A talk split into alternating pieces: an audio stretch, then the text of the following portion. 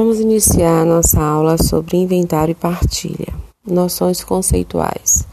O inventário é o procedimento judicial obrigatório. Serve para proceder ao levantamento dos bens existentes, pagar as dívidas e partilhar o soldo entre os herdeiros. Quando o patrimônio resumisse a pequenos valores, para levantados por meio de alvará. A sentença é meramente declaratória, pois já houve a transferência da propriedade no momento da morte, princípio da Saicine.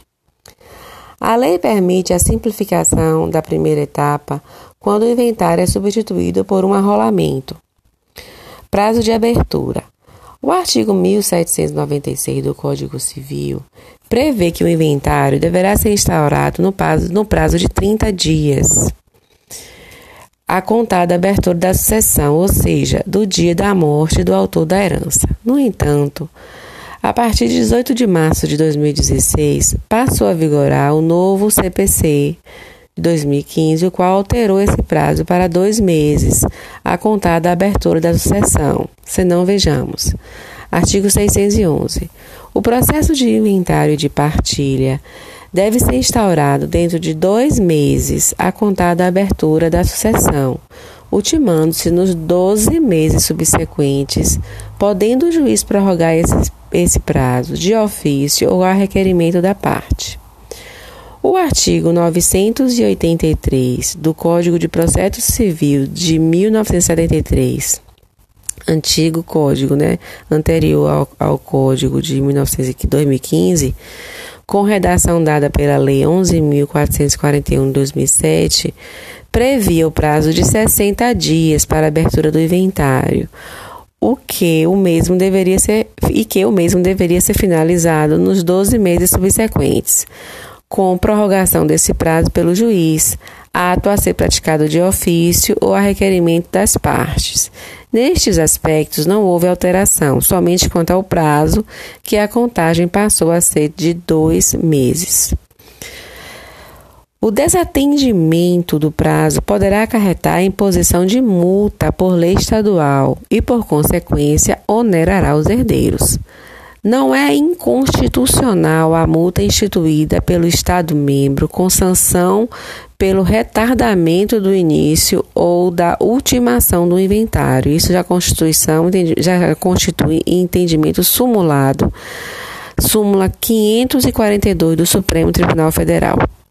O inventário deve ser requerido no prazo de dois meses, a contar do falecimento do decurjus, e ser encerrado nos 12 meses subsequentes, sendo que tal prazo pode ser dilatado pelo juiz se houver motivo justo. Se nenhum dos legitimados requerer a abertura do inventário no prazo, o juiz pode determinar que se inicie de ofício. O Estado pode instituir uma multa pela não observância desse prazo. Legitimidade.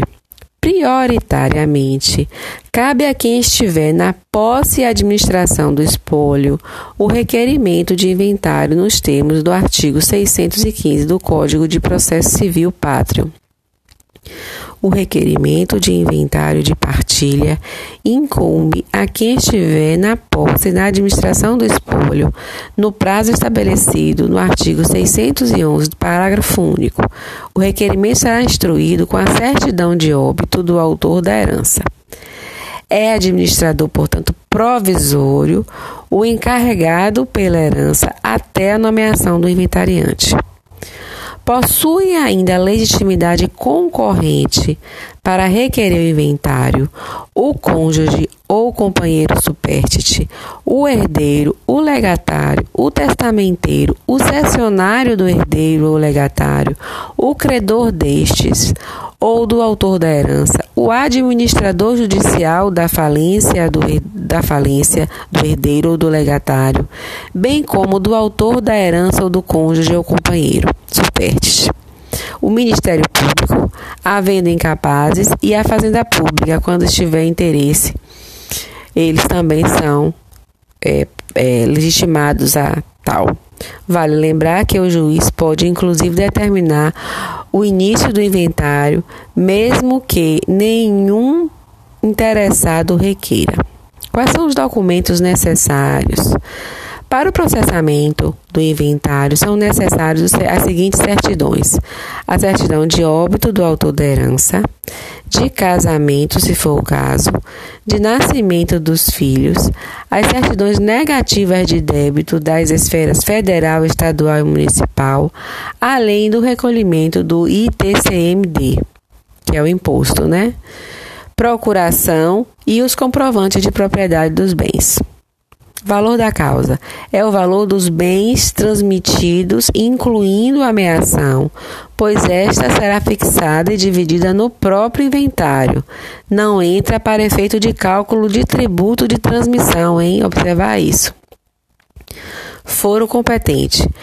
Como a sucessão se abre no lugar do último domicílio do falecido, é neste domicílio que deve ser ajuizado o inventário. Contudo, se o falecido, o morto, o autor da herança, teve mais de um domicílio, será competente o último, segundo a lei, o último domicílio. Se o falecido não tinha domicílio certo, será competente o do lugar da situação dos bens. E se não possuía domicílio certo, mas bens em lugares diferentes, competente será o juízo do lugar em que o óbito se deu. Ressalte-se que as partes, herdeiros ou interessados, não podem escolher o foro. Todos os bens situados no Brasil, ainda que o autor da herança tenha morrido é, ou domiciliado no estrangeiro, devem ser inventariados e partilhados no Brasil. A norma também rege o inventário e partilha de bens de estrangeiro quando situados no Brasil. Artigo 23. Compete à autoridade judiciária brasileira com exclusão de qualquer outra. Inciso 1. Reconhecer de ações relativas a imóveis situados no Brasil. Inciso 2.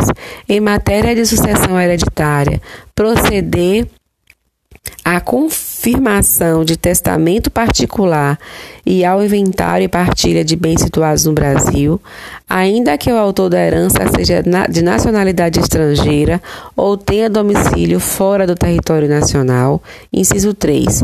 Em divórcio, separação judicial ou dissolução é, de união estável, proceder à partilha de bens situados no Brasil, ainda que o titular seja de nacionalidade estrangeira ou tenha domicílio fora do território nacional.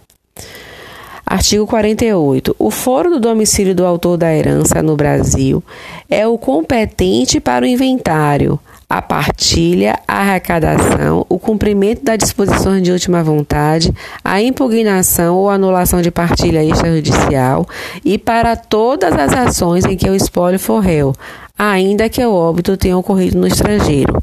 Parágrafo único. Se o autor da herança não possui, não possuía domicílio certo, é competente. Dois pontos, inciso 1. Um, o foro de situação dos bens imóveis Inciso 2. Havendo bens imóveis em foros diferentes, qualquer deles. Inciso 3. Não havendo bens imóveis, o foro do, de qualquer dos bens do espólio. O pedido de inventário e partilha dos bens deve ser apresentado ao juiz no lugar da última residência do falecido, via petição inicial, dentro de até 60 dias, depois do seu falecimento, sob pena de multa pela demora. Quem deve requerer a abertura do inventário e a partilha é a pessoa que estiver na posse e administração dos bens que o falecido deixou.